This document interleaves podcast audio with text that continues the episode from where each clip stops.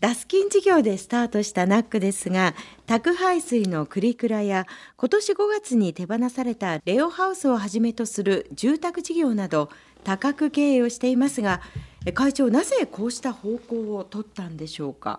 あの当時トリオザパンチっていう関西の3人組の漫才屋がいました、はい親亀の背中に子亀を乗せて子亀の背中に孫亀乗せて孫亀の背中にひ孫亀乗せてうんなんとかかんとかみんなこけたっていうこれただこれだけのフレーズが面白くて一世を風靡したそういう時代がありました。で大口開いて笑ってたんですけどダスキーはフランチャイズだからはい。本部が親亀だと。ええ。本部工場が潰れたら商品来なくなるからそれは困ると。抱えた従業員もある、会社の将来もある、ということでどうしようかなと思ってアメリカに行こうと思ったんですでアメリカに行けばええ。なんか次の商品見つかるかもわからんと思ってアメリカに行ったんですそれはダスキンを始めてから何年後ぐらいですか？28の時ですから6年。6年後ぐらいに。そこで何かを得ましたか？4社会社を訪問した。はい。ほとんどが物の役に立ちませんでした。それで最後にはい。4社目の会社行った時に、ええ。その会社は27業種をやってました。1社で。でコングロマリットって言葉を教えてきた。コングロマリット。複合企業体です。同じ資本同じ思想同じ人材力等々で異業種をやることが本当の経営だと。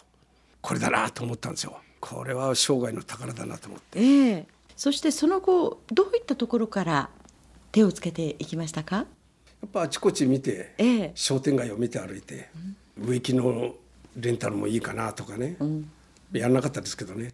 それでこういうフラワーリース。フラワーリースを増加をリース増加のこれこリース。れを始めたの。これが大成功したの。4週間貸して。洗ってまたデザイン変えてまた持っていくんですよ。だから原価が何十回転もするから安いわけ、蔵前にこういうの仕入れてる会社がいっぱいあるんですけどそういうところ凌駕して私日本一になったのね。香港からの仕入れが。でそのうちフェイクものがだんだんダメになっちゃった。時代的に。本物志向になってきた。なってきたなってきた。それでバレちゃったんです全部。横浜の人に。そのこのそろそろってこう見極めっていうのはどうやってつけてるんですか？勘ですね。この商売はダメだろうとかね。いやまだ伸びるだろうと。弱気言うなとかね。はい自分で自分を知った激励したり。これが経営者が孤独っていうのはこういうこと言うんですよ。社員に相談できないですもんね。そうですね。今こんなに流々と栄えてるけどあと3年後はどうなってると思うなんつってね。で社員が全然やる気なくなっちゃいますね。だそういうことを自問自答するんですよ。水の宅配クリクラもそうなんですが、まあ、住宅もございました。そして化粧品や栄養補助食品エネルギーなど本当に幅広い分野に進出していらっしゃいますけれどもどうやったらそんなに新しい分野に進出していけるものなんですか？やっぱ思想ですよ。従業員教育あの人それぞれ顔形が違うように100人いたら100思想は考え方違いますからそれを統一していくんですよ。この方向が正しい。その正しいという原点行き着く先は顧客がどう満足するかって顧客満足度です。というと立派に聞こえるけどお客さんがどう喜んで金払ってくれるのかなそのことだけです。ではその新規の分野に入るときに気をつけなくてはいけないことはどんなことでしょう？うんとありますよ。利益志向に行くとまずうまくいかないと思います。1個売ったらいくら儲かる1,000個売ったらいくらになるそれ考えるとうまくいかないと思います。やっぱりお客様がどう喜んでくれるのかという例えばお届けの方法一つにしろ値段の立て方にしろ。お客様志向でお客様はただ単に安ければいいつもんでもなくてええ。この対価ならばこの商品このサービスで OK かな、でそのプライスラインの見つけ方ですよね。でここはいろいろ難しいと思います。だから上げたり下げたりいろんなことやるんですよね。まあ最近はナックとはまた別にですねコインランドリー事業も展開してらっしゃるんですって株式会社尖閣と言います。尖閣、はいこれ洗濯洗革命濯革命本舗。ああ長いので詰めて尖閣。尖閣はい。うん主婦の三大労働というのがあります。炊事掃除洗濯。はいお掃除はダスキンで日本一になってます。はいで次は洗濯部門、ここで天下取らねばなと思ったんですそれが発端です今360点ありますとりあえず1000点目指そうと思ってます、そのコインランドリー事業自体はもう後発だったんですか？後発です。後発。ええ。後発でもいけると思ったのはどうしてでしょ立地の選び方だと思います。この地域に出そうかなと思うとええ。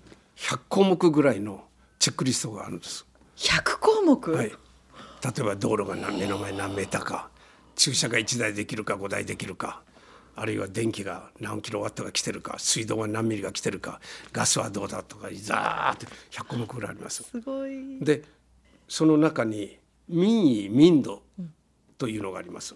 この辺の民間の生活の活力です。が例えば30代40代が圧倒的に多い地域だと子供が多いとはい思うんですよ。とそこには子供の靴が運動靴が、運動靴が洗える機械を入れるとかですね。それはマーケティング調査によりますね。ええそれから千葉の勝浦海岸の方に行ったら海辺でですね洗濯物がカラッとしないんだそうですよ。とこれはあのコインランドリーだともうそのまま畳んで持って帰れるのでカラッと上がるので60代70代80代の人が軽トラで何台も5台も6台も来て泊まってます。若い人はお金がないから行けなくて40代50代の人が一番使ってくれてたんですよ。ええ。それまでは。はい。それが下にも伸びて上にも伸びてで今ですね、はい。全国にざっと1万6,000点です。うちまだわずか360点です、後発も後発ですよね。はあ。ただ追い上げはすごいですよ。毎年100点ずつ出してるので。今、えー、とスタートして何年になるんですか？3年です。3年で360店舗はいはい。それで1万6,000点を支えてるのが、はい。世帯数の5%なんですよ日本は。アメリカは20%です。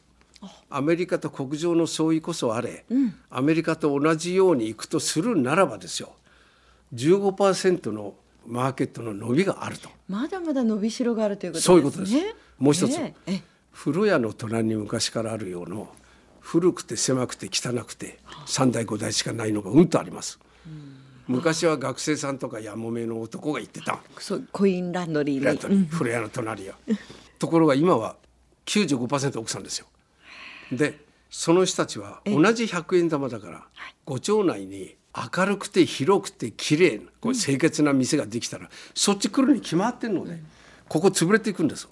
とそれが大体向こう5年の間に8割潰れるとじゃないかと想定をしてるの我々いろんな調査の上。はあ。8割潰れるっていうことはえ4%がこっち来る計算です。ほん。と19%伸びる。こんな業界日本にないでしょ。まあコンピューターはあるかもわかんないけど。普通の商売ではないですね。